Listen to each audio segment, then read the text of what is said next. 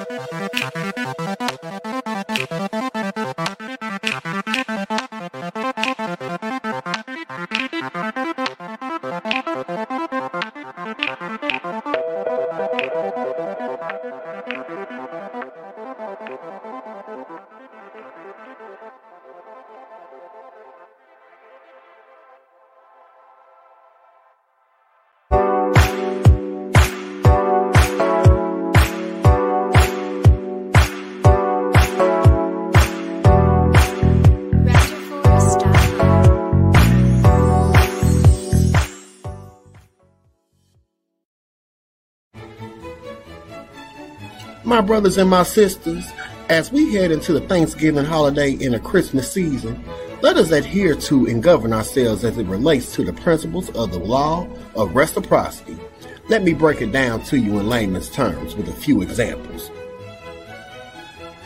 Example 1 Shaniqua comes to the family Thanksgiving with six badass kids and her nothing ass baby daddy who was out on parole, smelling like dank weed, mildew, and Hennessy. She brings no pop, no rolls, no plasticware, absolutely nothing. Yet she attempts to leave with a trunk full of plates containing leftovers. According to the law of reciprocity, this should not take place. Sorry, Shaniqua, but put those plates back. Example 2 Aunt Jackie picks the greens, she picks the KYs and cleans the KYs, bakes the sweet potato pies, makes the potato salad, and provides the off-brand Kroger Pops. She is entitled and has the first dibs over the leftovers. You latecomers and leeches will just have to wait your turn.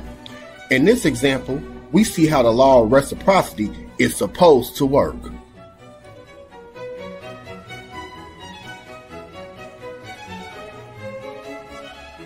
In summary, in life, we must give in order to receive. If someone is gracious enough to invite you to partake in the holiday festivities, the least you can do is be appreciative and not run game or take advantage. Happy holidays, season's greetings, or season's beatings. You choose.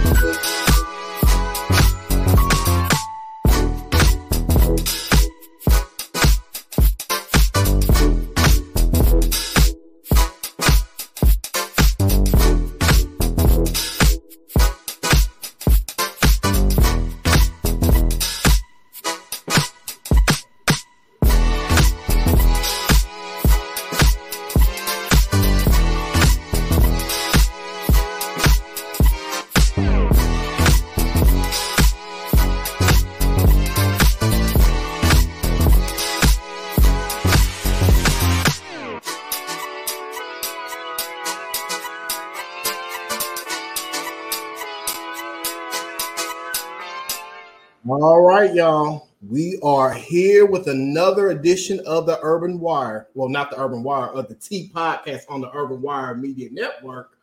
We love the Urban Wire. Yeah, of course. And you know, we always shine a light on issues um, impacting the urban community. So we're going to be here. We haven't been on been online for a while. We haven't done a podcast, so we just thought we would just jump on and give you guys a little something tonight. Um, we're just going to do an audio version tonight because we got a lot going on around here. We're trying to get set up for the holidays, so the place is in a little disarray. So we're just going to do um, an audio podcast, and um, yeah, as always, we have my wonderful, handsome partner here, Jonathan Crockett. Hey. And also we have the illustrious, the beautiful, the magnificent, the fabulous. Yes.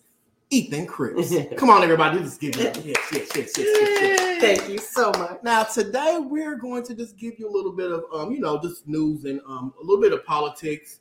Um, as you guys know, there's been a lot of elections taking place, and um, with those elections, there's been a lot of historical wins, um, especially with people taking office um, in the LGBT community. Um, some of those people um, are, uh, let me get the names. Uh, Danica Roem, she uh, became a uh, someone that won a seat in Virginia, and also um, a Mississippi Democrat by the name of Fabian Nelson. He has also um, won a seat in the Mississippi legislator, legislator, uh, legis- Legislature. Yeah. So You're uh, gonna get it. yes. So we're going to talk about that. Also, um, there's been some things that's been taking place as far as justice is concerned. Um, a Texas man finally pleads guilty to uh, murder charges um, in a hate crime um, um, situation. So we're going to talk about that. Um, also, we're going to discuss a, a very sad situation um, in relation to uh, an Alabama mayor by the name, they call him Bubba Copeland. We're going to talk about how um, some pictures and some information came up about his his private life, which kind of led to him committing suicide. So we're going to talk about that. Um, also, we're going to talk about um, another man that was sentenced finally for um, a hate crime that was committed in Idaho by the name of Matthew Leahy, I think. So we're going to get into that. Then we got a lot of other stories that we're going to cover in the first half, but um, in the second half, we're going to talk more about how to deal with toxic family members during the holidays. So as we know, we're as we're heading into the holidays, we're dealing with a lot of family members that we're dreading to see at the Thanksgiving dinners and the get-togethers and Christmas gatherings and stuff like that. So we're going to talk about how do you cope with that? Like how I mean, just from our point of view, like what are some tips or some things that we can do to kind of make those make this time of year easier for those that have to deal with toxic family members. And also, I want to get into another uh, discussion in the second half dealing with safe spaces. What is a safe space? And are a lot of our gay clubs there are they really safe spaces or uh, spaces of tox- toxicity? So we're going to talk about that. We have a lot to discuss. And I'm going to um, hand it over to Jonathan and see um, if he has anything that he would like to talk about. And then I'm going to hand it over to Ethan and see if they have anything. Um, what's been going on with you guys, first and foremost? Just setting up for Christmas in our new house. Yes. All right. And a nice tree is it's nice and sparkly and Glittery. glittery, very glittery. very glittery. So we have a lot of fairy dust around here right now. So yeah. Ethan, what's been going on with you? It's been a while. Excuse me. Yes, just working and living. I'm planning another trip to New York City. I'm Ooh. leaving on the third, and I'm going to be gone for a week. So Mm. Um, that's the holiday festivities I've chosen to partake in this year. So Was that for the Christmas? nice. Christmas? yes, seeing the seeing New York in the winter and during the holidays is something that I've had on my bucket list for a long time. Are you going to be bringing in the new year there? Or? No, it's just uh, going to be a week at the beginning of December, and then I'll come back and I'll be with you guys during the Oh, new year. So, yeah. Yes, that's wonderful. All right. Well, um, before we get into our topics, we have a whole lot of more topics um, that we're going to discuss as well. So we're going to try to cover as much territory as we can, um, um, swiftly and professionally. Um, I don't know about professionally. but yeah, you guys get the get the hint. But um, Jonathan, did you have anything that you saw in the news that I did. like to bring up? You know that whole "Don't Say Gay" bill down in Yes. Florida. Mm-hmm. Well, that sponsor, um, his name is Joe Harding, a Republican legislature in Florida. Harden. Um, well, he's just been sentenced to prison as of well. This story came out in uh, October nineteenth of last month. Uh, this is on Politico. Mhm. Um, a federal judge on Thursday sentenced to prison a former Florida state legislator who catapulted to the national attention for being the sponsor of a bill barring classroom instruction about sexual orientation and gender identity that was called by its critics the quote "Don't Say Gay" bill. Mhm. Uh, Representative, former Representative Joe Harding, who pled guilty in March to one count each of wire fraud, money laundering, and making false statements as part of a scheme to fraudulently obtain a $150,000 federal COVID 19 relief loan, was sentenced to four months in prison. Oh wow. And you know what? You know, I find ironic about this. Mhm. No drag queens were involved. Can you believe it? I can't believe Uh, he he definitely better not stay gay in prison because baby, them, them inmates are gonna have a good old funky good time with him.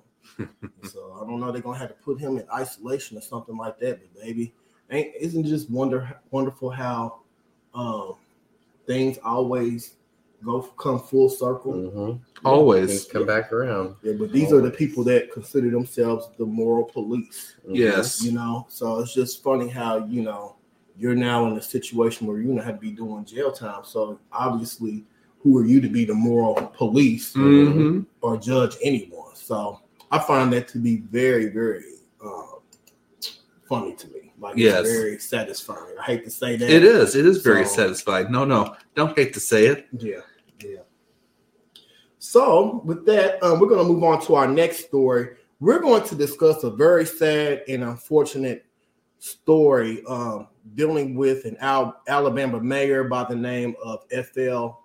Bubba Copeland. That's what they call him. His um, name, uh, you know, they they call him affectionately call him, and um, he was a pastor at First Baptist Church in Phenix City um, and they said that he was fatally shot, and um, he fatally shot himself, and he was pronounced dead at 5:01 p.m.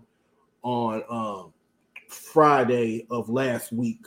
So um, we really want to delve into that. We're going to go to a clip, kind of like expounding on this story, and then when we come back, we're going to finish up with the rest of our commentary.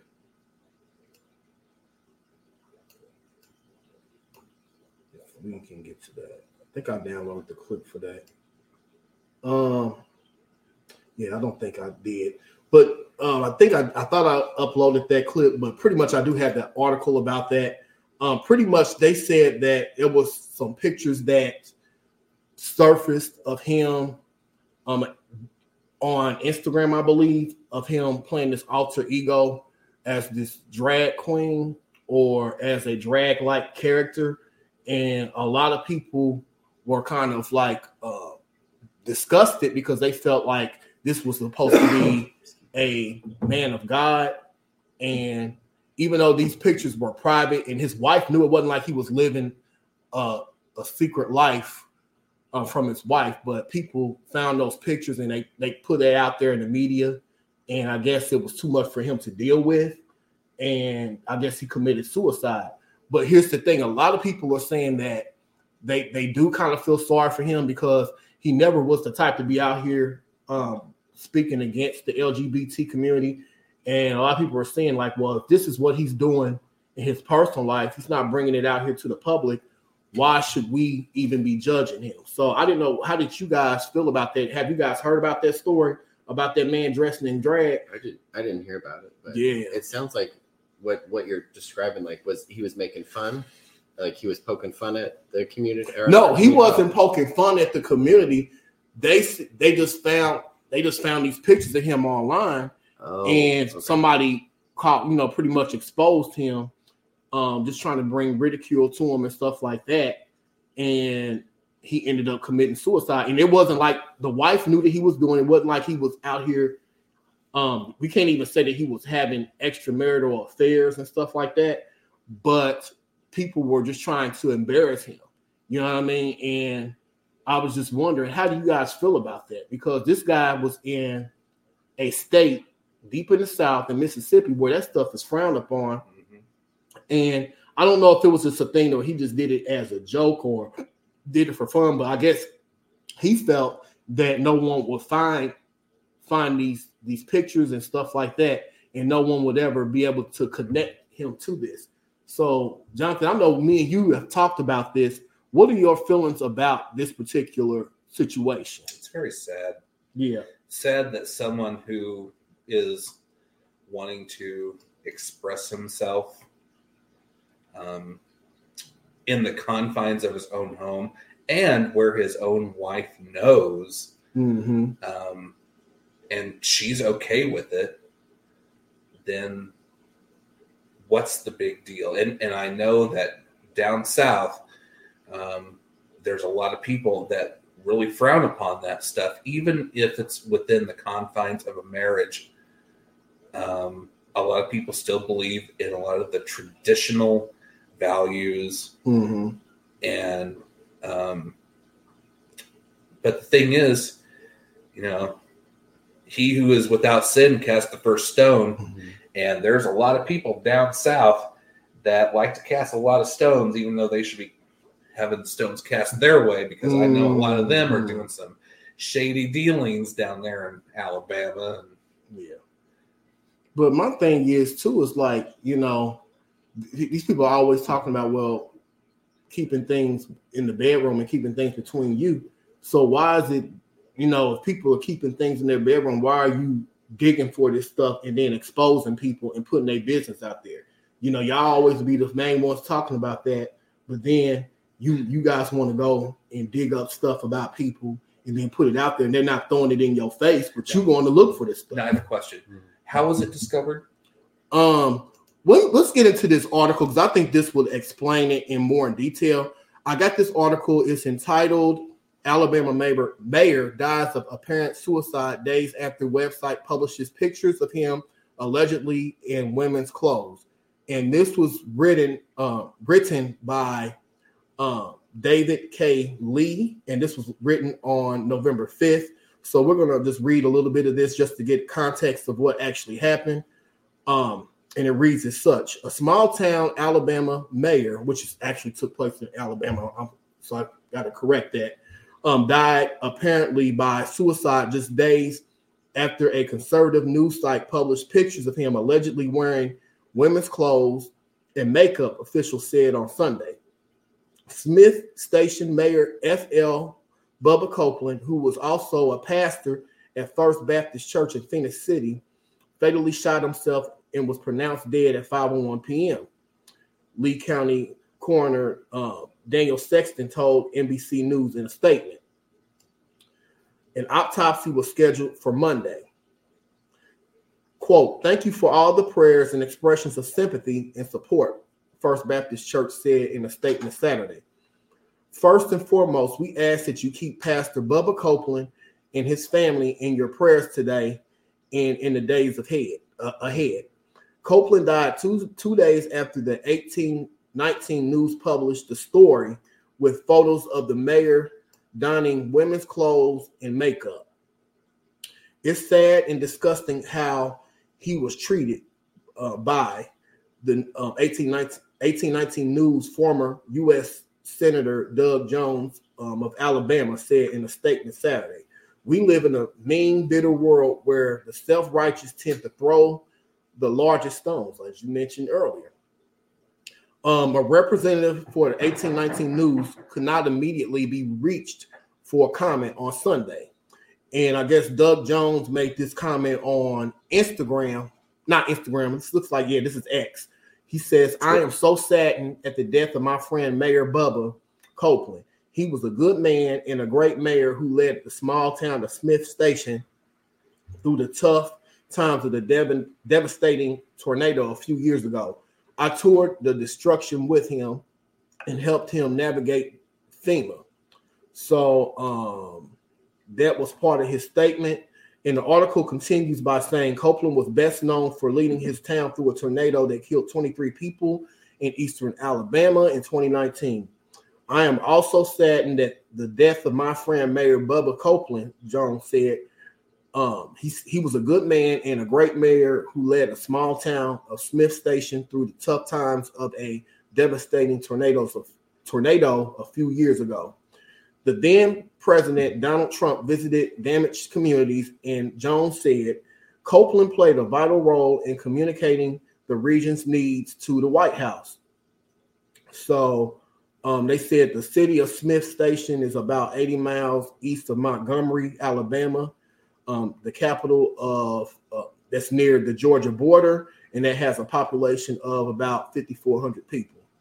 And so they were just saying if you know anybody that um, is dealing with suicide, which we've talked about this on the show before, um, call or text 988 or um, reach out to someone online at 988lifeline.org. So we really need to um, really know the signs of this. And I want to know, I think the person who did this needs to be exposed, who mm-hmm. who who submitted those pictures, because through their actions, this guy took himself out of here. And they need to, this guy needs to be whoever submitted it needs to be exposed mm-hmm. because you're gonna sit here and throw rocks and hide your hands now. If you're gonna be bold enough to submit the information, be bold enough to stand on your convictions and say, "Hey, I was the one that submitted this, and this, this, and this is how I feel about this, this, and that." So, I don't know. It's just a sad and unfortunate situation, and like I said, um,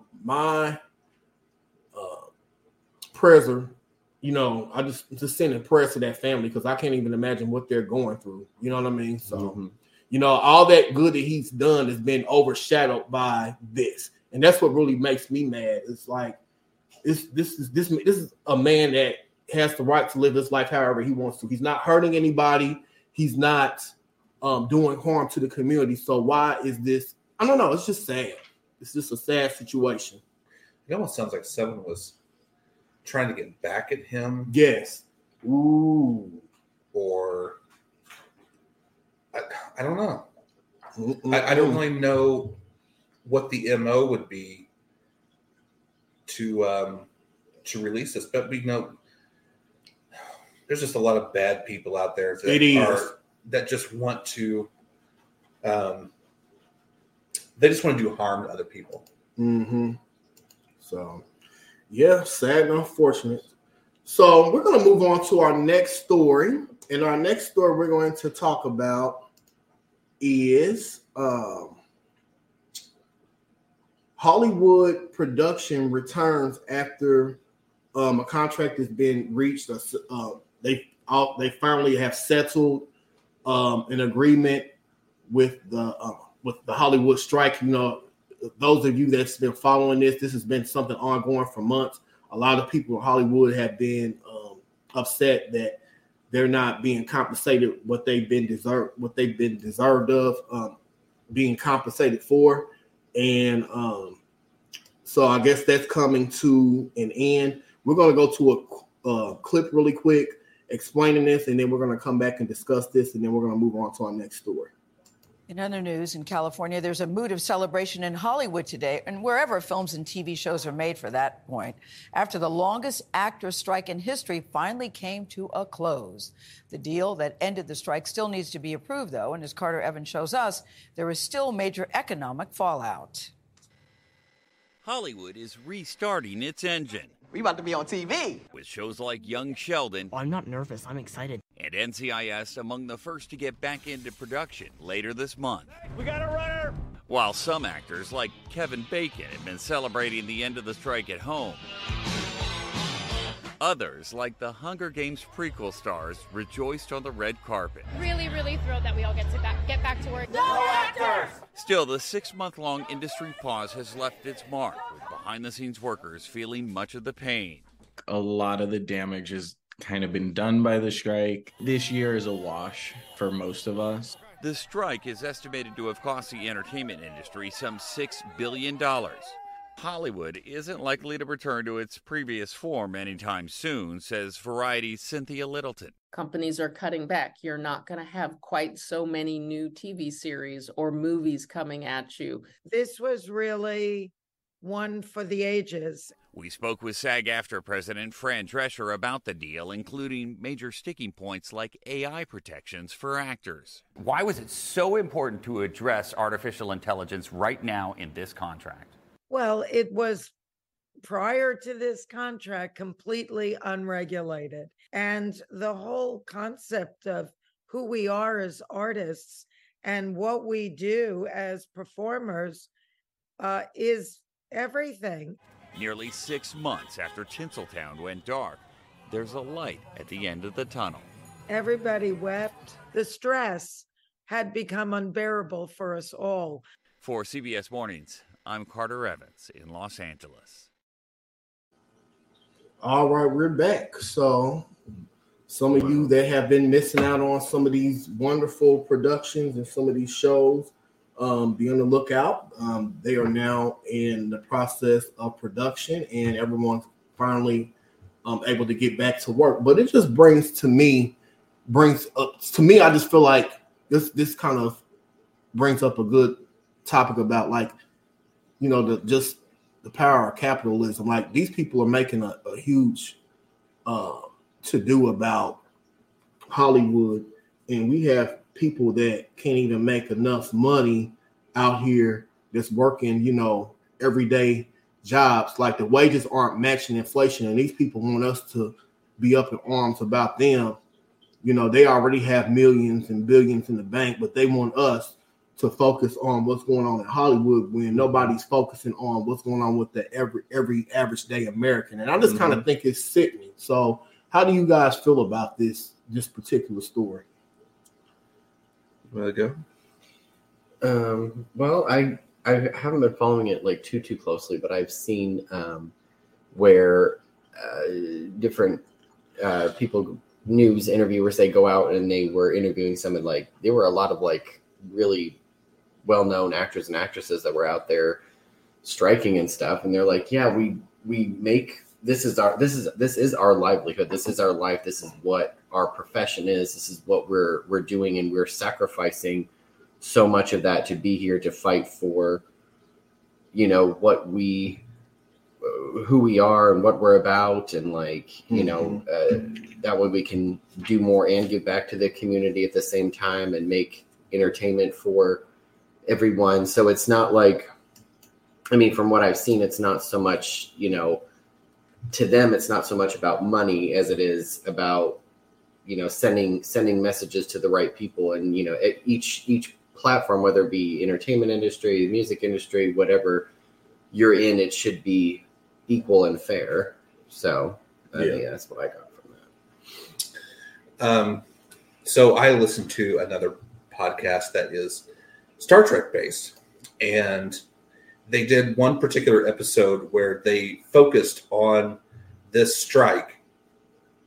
And I got quite the education on it because I had no idea. Um, and a large part of it was due to compensation. Um, some of it was due to AI, which um, that is it's a it's an emerging technology, mm-hmm. and it can be used um, without the consent of the actors. I didn't I didn't even know this, and I think that if it if it could happen to them, I think it could really happen to anyone.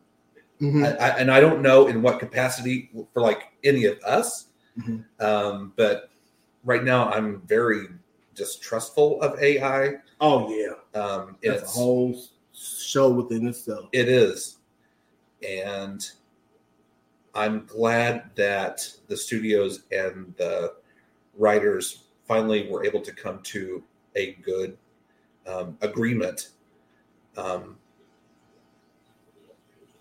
so yeah, Yeah, but they, you know, speaking of AI, they they've been talking about how AI is supposed to be taking jobs in every field. Like people Yeah. are saying that some people think that they're safe, and majority of Americans aren't safe. So what are we going to do when AI start take start starts taking over all these industries and people lose their jobs? Because you already see now how um it's already starting and a lot of these jobs it's, it's only going to get worse in in before 2030 like like i forgot the percentage but they were saying like a huge percentage of jobs are going to be um they're going to be pretty much obsolete because ai and how they can do a lot of the the jobs that they're paying people salaries like all these expensive salaries they can you know use artificial intelligence or use ai to to do the jobs that people are currently doing but you know and cut Well, think of this, and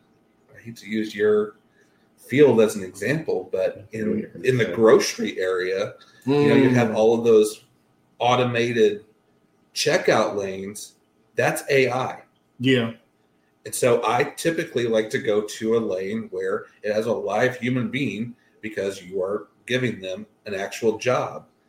Um, I mean, I already have issues with the checkout, the self checkout lane themselves. Just it's just irritating to me. But the point is, um, a lot of jobs are going to be removed for a lot of us uh, in in the near future. And another one, another area is in healthcare. When I went to a, a local hospital, I walked off an elevator and I seen this um, robot on wheels delivering medications to a floor. Oh wow! And as I was following it, it somehow it knew I was behind it and it stopped.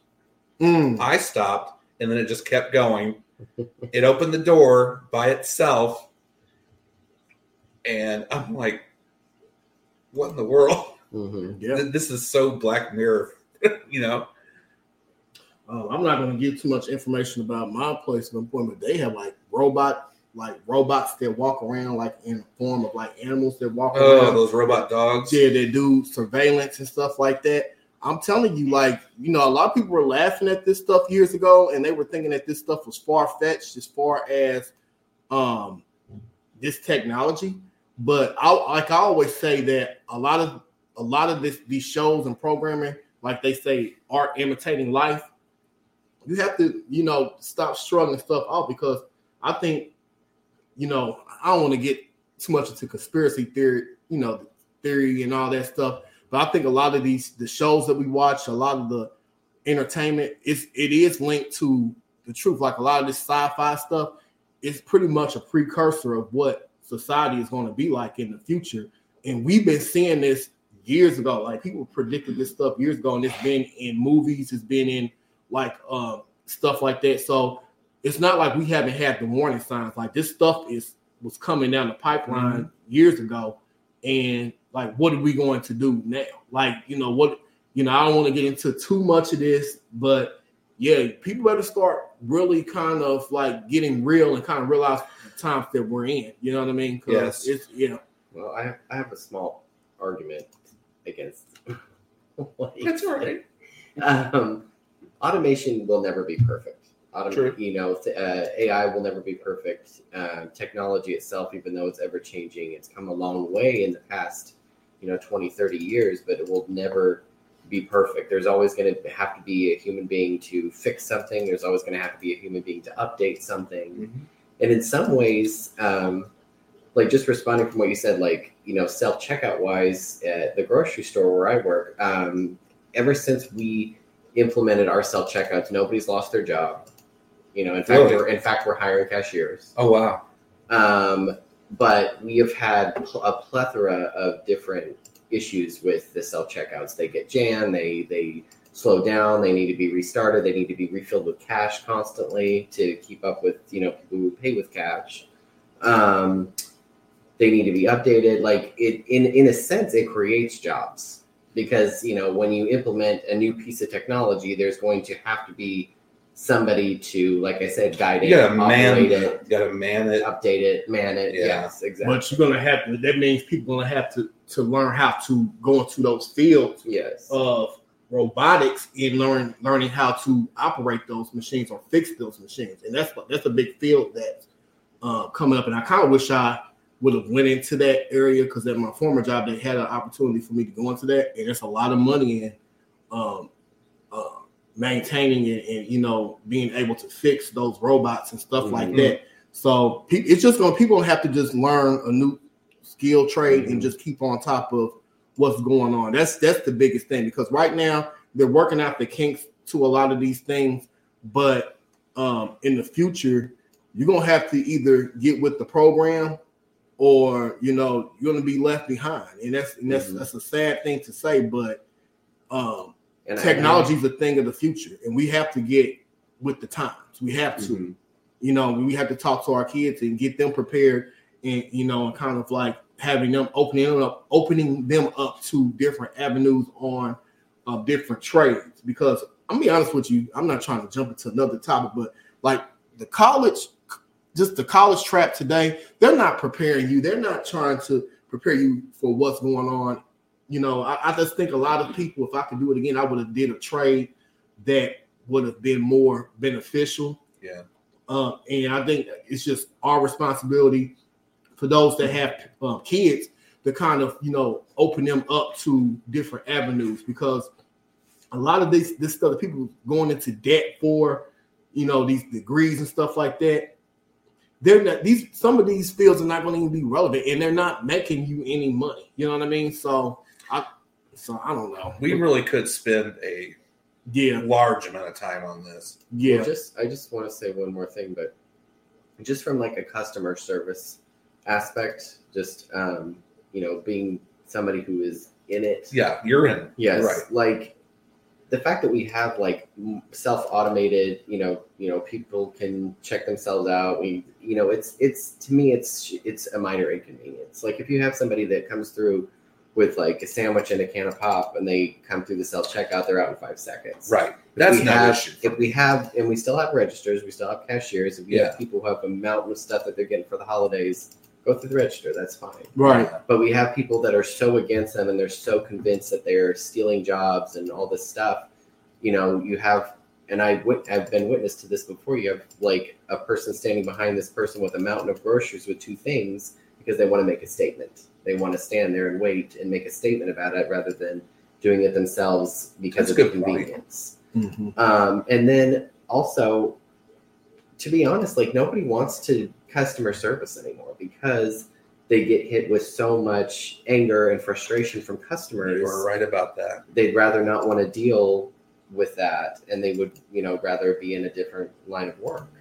And I, I mean, I can say that you know this is this isn't something I ever thought I would be in for this long, but the things that I've seen, especially like during the pandemic, people are mean. They are so mean, and They they don't care Mhm. and this and that to me is what's really driving stores and and things to and different things to automation customer does it themselves because of that also And I can I can see your point on that. Um, i mean i've during the pandemic like i would go in break my break room and cry because it was just so hectic people were so mean people would throw things at me i've been spit on people spit on oh on my me gosh. Like, Wow. um, yeah, people are nasty, nasty because you know you do them wrong in any small or large sense. It like brings the house down. Yeah, Like, it does. Mm, mm, mm, mm. Wow. So we're gonna definitely keep following that. Yeah, that's it's just I mean, people today are just we live in a heartless society. Everybody's about themselves, self-righteous, self-righteous. You know, um, people lack empathy. They lack res- first of all, they lack self-respect, and then they were so if you know they don't have self-respect, they don't have respect for other people. So Mhm. that's why I just tell people, you know, it's you just got to know the time the times we're living in. So, yeah. So, so I guess on that note, we'll move on to our next story. Okay.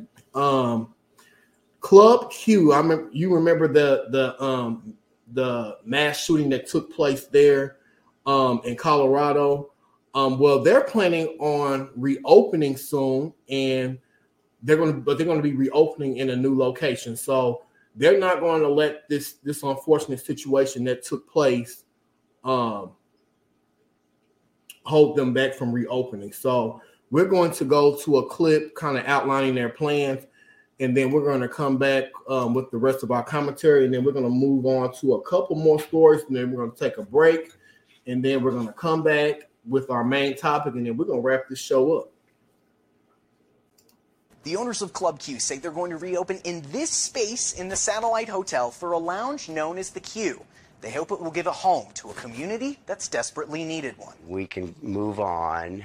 Uh, Club Q reopening is a big step in that direction. Edward Sanders survived a gunshot to the leg and back the night of the Club Q shooting. He says since then, he and other members of the LGBTQ plus community haven't found a place nearly as special as Club Q. Uh, for the last year almost, we've been going back and forth to different bars and really not finding that safe space to be gay. He's thrilled to learn about the news of a new space called the Q. We hope our, this space can be a small to large part of the healing in this community. The owners of Club Q announced they will be reopening in the Satellite Hotel on Academy south of Airport Road instead of the original Club Q.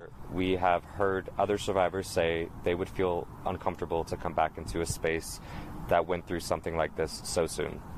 I don't think anyone is wrong or right for how they feel. You know, we've heard everybody and we've decided the best way forward now is to open a new venue at a new location with a new name. They're months into construction for the restaurant, bar, and lounge, already installing an HVAC system with plans to start painting this week. The Q will serve in the same vein as Club Q. It will provide drag entertainment, uh, various entertainment options such as karaoke, bingo, trivia.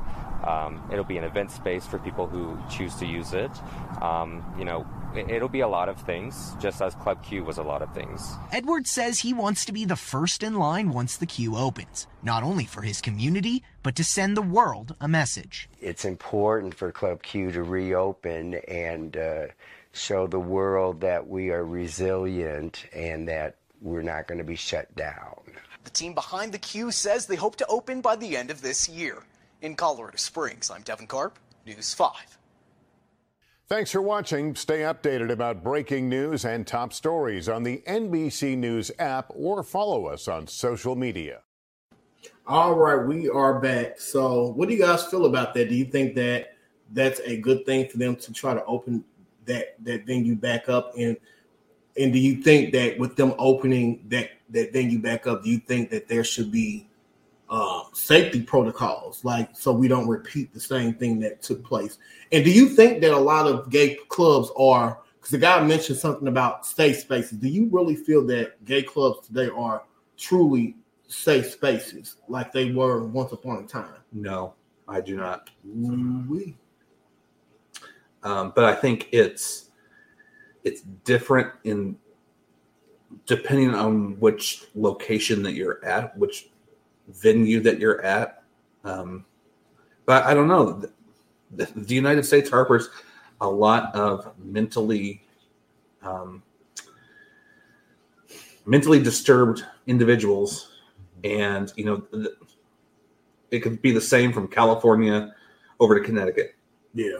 So you know, it, one one death by a, a lone shooter, you know, that really affects every single one of us in this country. Mm-hmm. I feel like more and more um, clubs and social spaces now are are using this more of a like a guideline. So we have like um, the piano bar. But didn't didn't they have like a thing where you had to they had to like look through your bag and stuff before you went in? Or there was one club where we went to that was like that. There's a lot of I don't think that one did, but I do know that there's a couple of places in Indianapolis, a couple of bars um, a gay um, venues in Indianapolis that are now starting to institute that. yeah. and like I think weapons allowed. Yeah, and Yeah. they're they're um, winding people down. People think, oh, that's just a little extreme. I said, I don't think No, it is. It's not. In fact, I think it's needed. Yeah, I think that there's a couple of gay bars that in Indianapolis that, and I'm not going to say any names, but they claim to be safe spaces, but you're not. You know, you have some of the most toxic gay individuals in the community that go there. You know, it's a it's a trash dump of degenerate people that are in our community, and they, you know, with all that toxicity, you don't have any measures to to ensure that people are safe because you're having all this negativity up in the bar. But I'm not going to get into that. But I'm just saying that there are a few places in our community that do take security serious, and um, I believe that it's necessary. Um, I, I feel like even in t- 2023 going into 2024, you still have people out there that have a strong hatred towards those in the LGBT community. Yes. And I feel like, you know, with you know times changing, you know, I don't feel like we're still safe. You know what I mean? You, you still have these people that want to make a name for themselves. They want to go out here and commit these these acts of um, horrific violence towards members in our community, and I, I don't feel that the government is taking this serious. Like I think a lot of these people are committing these hate crimes, and then what they want to do is when they commit these hate crimes, they want to paint these people. All these people were troubled. They had this going on in their childhood, and this, that, and the other. You know, everybody tries to paint these individuals as human beings when they're nothing but monsters. So, you know, I really feel that they're not taking uh, these hate crimes serious. They're not, you know, and I I, I feel like you know, um, if the queue's going to open back up, this is something that they really need to be serious about. You know, because a lot of people feel like, well, we live in this city and we live in, we don't have to worry about this stuff. And those are the main people that become targets of um, hate crimes like this or situations like this because they feel that this is beneath them. We don't have to, they're above all this stuff. So I, I really feel like safety needs to be a, a number one priority in these establishments. It has to be. Yeah. You know, so agreed. Yeah. So I just so I just wanted to bring that up. Did you have anything? Well, I was just gonna say I do I do agree with what um, the the person that they interviewed, like opening up another space in another location. It does show resilience, and I think that's really important. Yeah. And I think that has to be seen. Yes. That we can't be stopped. You can try, and this, you know, the spirit of pride still resonates through all of us, and it's Mhm. just you can't stop it. Right, right. So I just want to bring that story up. Um, we're going to move on. I'm going to combine these next two stories into one. Um, there's been a couple of victories in the upcoming in the you know in recent elections uh, for members that are in the LGBT, LGBT community as far as representation. Um, we have someone by the name um, of Fabian Nelson. He um, was a Mississippi Democrat that um, that just won a seat, as well as Danica Roem, who um, became the first transgender woman um, in Virginia to take a seat. So we're gonna um, go to these two clips, and then we're going to come back and um, we're going to discuss this, and we're going to talk about is representation a good thing, or can it be a double-edged sword sometimes in politics? So we're going to go um, to these two clips, and then we're going to be right back. Welcome back. In states across the country, LGBTQ plus people continue to see their rights stripped away by Republicans. In just the past week alone, the Texas State Supreme Court allowed a law that bans gender affirming care for transgender children to take effect. And then in Nebraska, the GOP governor signed an executive order that strictly defines a person's sex, which is directed at limiting transgender people's access to certain public spaces. But there are some bright spots, and one of them is Fabian Nelson, who just won his Democratic primary election this week for the Mississippi State House, setting him up to become the state's first openly gay legislator. And he joins me now, Fabian Nelson. Fabian, thanks for joining us on this. Um, appreciate it. Congratulations, first of all. Um, secondly, what do you hope to get accomplished and how, considering who you're going to be sitting across from, folks that have worked to restrict the rights of LGBTQ plus folks and especially folks in the trans community? Most definitely. And thank you so much for having me on your show today. I would like to start by saying that the people in Live Oak, Florida have the prayers and support of everyone here in Mississippi. And to answer your question, it's all about showing up for every single person. So, you know, going into the legislature, I have to show up for my people in my district, District 66, and people from all marginalized communities, because when you have someone at the table and you have to look that person in the eye, you have to stop doing these harmful and hurtful things to people. Your state is just one of many um, Republican states in general that are attempting to curtail the rights of LGBTQ plus um, members. How exactly do you think Democrats need to fight back? Well, we have to fight back by being present we have to fight back by having the uncomfortable conversations that are very much needed. In order to grow, you have to become uncomfortable. And so having a voice there to constantly say, hey, this is what we need to do, and trying to kind of make people understand why this is so important. We have to fight for every single person to have equal rights women, African Americans, Latino. There's so many marginalized communities that are affected. And if we allow one group of people to have their rights stripped away, what's going to happen next is another group of people will start to lose their rights. So I am look forward to being a sound voice for every single person in my district and in my state. I want to read a quote for folks about your victory that you said recently. I still think I'm in a dream. I'm still trying to process it and take it in. It's still shocking to me. I have to be honest. Talk to me a little bit more about this feeling that you're having um, right now in the uphill battle you have ahead. Most definitely. And I I still feel like I'm in a dream because this has been a childhood dream to one day sit in the Mississippi House of Representatives ever since I toured that magnificent place back probably 20 plus years ago. So that's why I feel like I'm in a dream, but I am ready for the challenge. And, you know, I want to talk a little bit about my campaign and the way I won election was going out into the community, meeting everybody in the community and letting them know that I'm fighting for all of their rights. I'm fighting for, um, you know, um, you know, getting crime under control, our water system failures that we're having here, and so it is, you know, it's been an uphill battle, and I know I have a lot of work, but I'm excited to start serving the people of District 66. State Representative elect Fabian Nelson of Mississippi, thank you, sir, and good luck. Thank you. News Nation's decision desk has called the Senate race for Virginia's 30th district Democrat Danica Roem the projected winner there. She becomes Virginia's first openly transgender state senator. DC News Now anchor Mark Hall is live at Roem's watch party in Manassas right now. And Mark, Roem defeated Republican and Governor Youngkin back candidate Bill Woolf.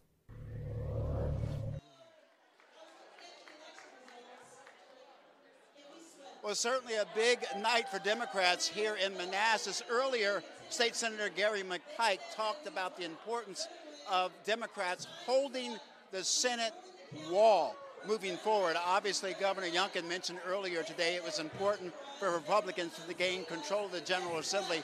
That's not going to happen. Another big win tonight is uh, with uh, State Senator elect Danica Roem, and she joins us now live here. It's very loud, but we need to talk to the senator elect. And, Senator, first of all, congratulations. Talk about what this victory means for you, and more importantly, how does it represent your constituents? Sure. What this victory means for me is that I'm going to continue working to provide universal free school breakfast for all kids. It means I'm going to continue doing the work to fix Route 28 I'm going to continue doing the work to fix Rollins Ford Road. I'm going to continue protecting our land in western Prince William County. And I'm going to continue working to make Virginia a more inclusive Commonwealth. And what that means for my constituents is that they have someone who will show up, who works across the aisle, and I'm willing to compromise. I'm willing to be bipartisan, and I am willing to fight like hell for our values because when I see the most vulnerable people I represent, like trans kids being singled out and stigmatized, especially by this governor, I stand up to him. And at the same time, if he wants to help us fix roads and feed kids, let's have a seat. Let's have a talk. Let's talk. Senator elect, can you work across the aisle? That's what most people at home, as you know, want. Is can our lawmakers work across the aisle together to get things done? All 41 of my bills signed into law passed with bipartisan support. Not only can I work across the aisle, I've been doing it for the last six years. And I, as a member of the minority party, I led the House Democratic Caucus by tying Delegate David Bulova with the most number of bills passed this year because I am effective and I know how to work across the aisle. Last question. State Senator elect Danica Roem, how does that sound?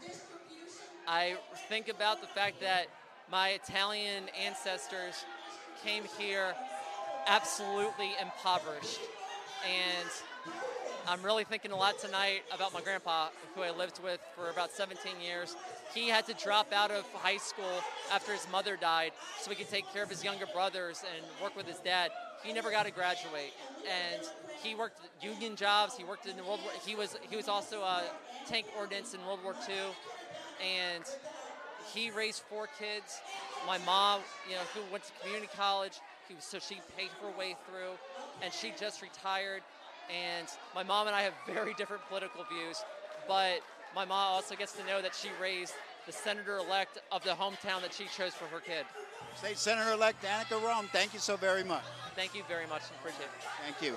And again, All right, we are back. So, how do you guys feel about that? That news? Um, do, do you think that that's a automatic victory, or is it one of those things we have to wait to see what they're going to actually do, or are they going to, um, they're going to keep their end of the bargain and um, do what they said that they were going to do to get elected into office?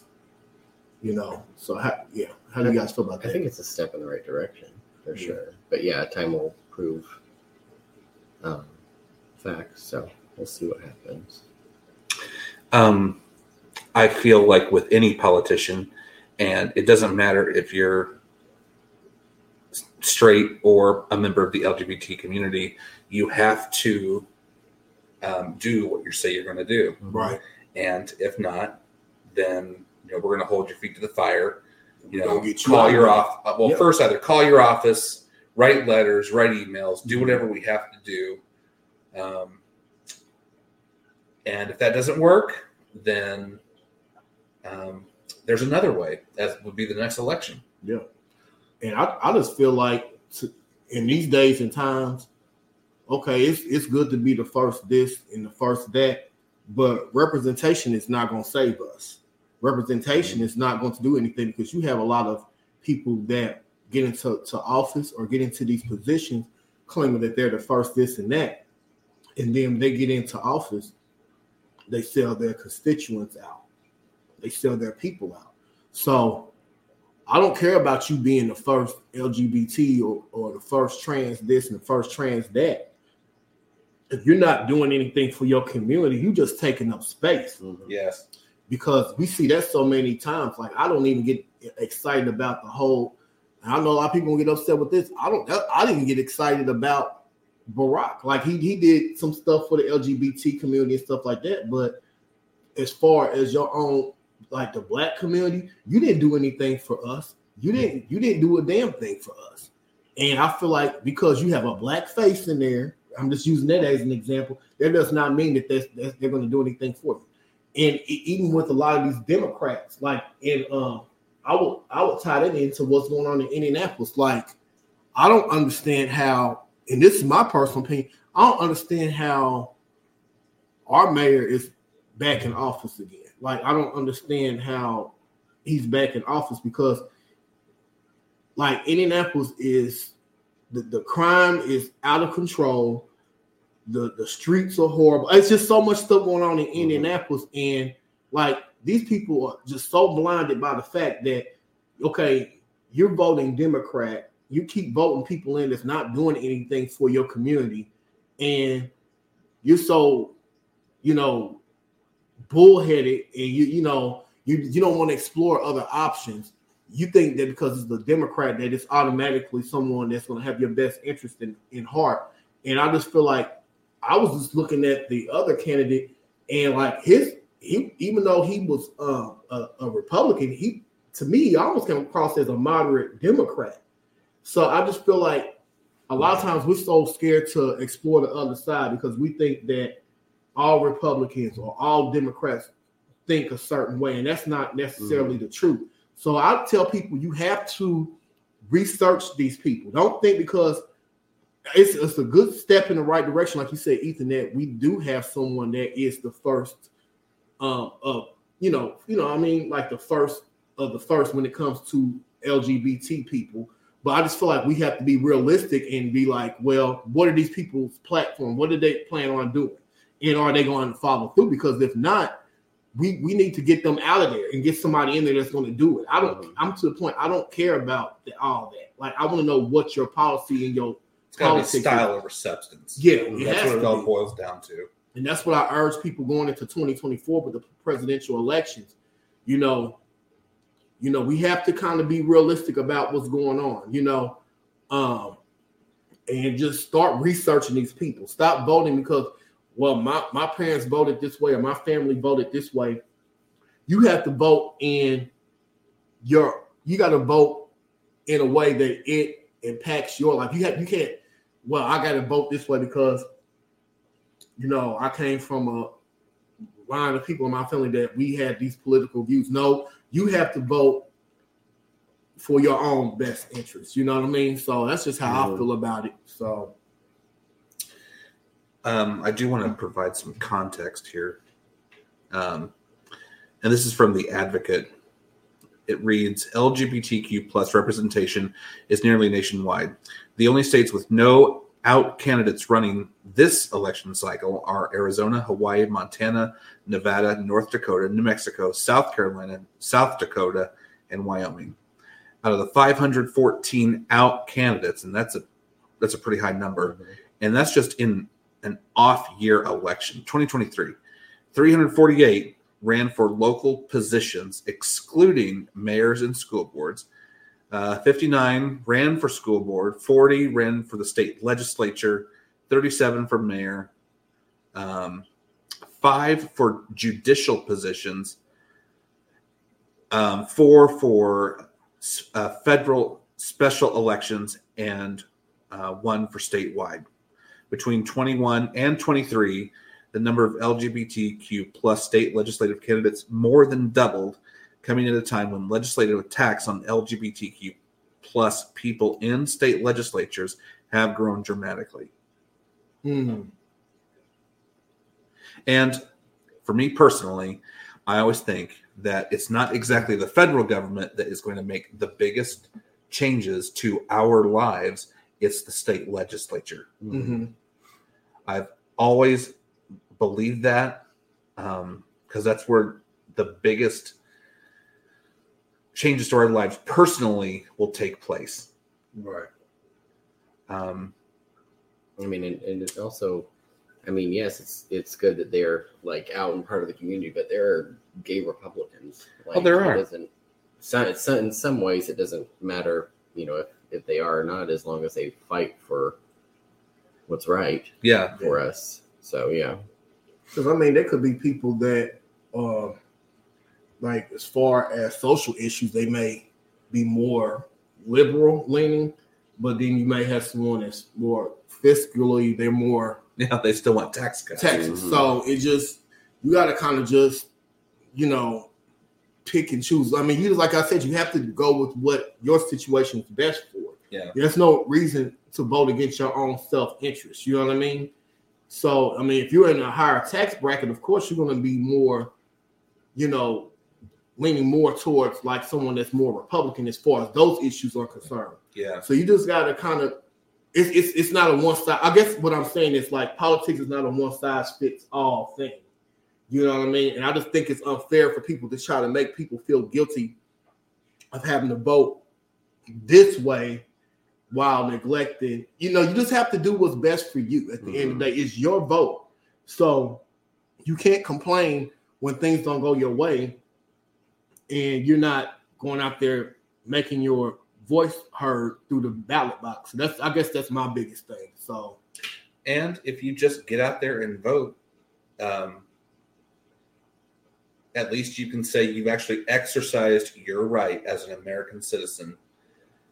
Um, and you have the right to, dare I say it, to bitch, you know? Mm, mm-mm. Yep. Because if you don't vote, you can't bitch. Yeah, that's true. And I think on that note, we're going to take a quick break and then we're going to come back. We have a few more stories in the second half, and then we're going to talk about our main topic and we're going to call it a night. So we're a little over the hour uh, mark. And so we're going to come back with episode 14 here in a couple minutes. So stay with us and we will be back shortly. Welcome to the Tea Podcast, bringing okay news, entertainment, celebrity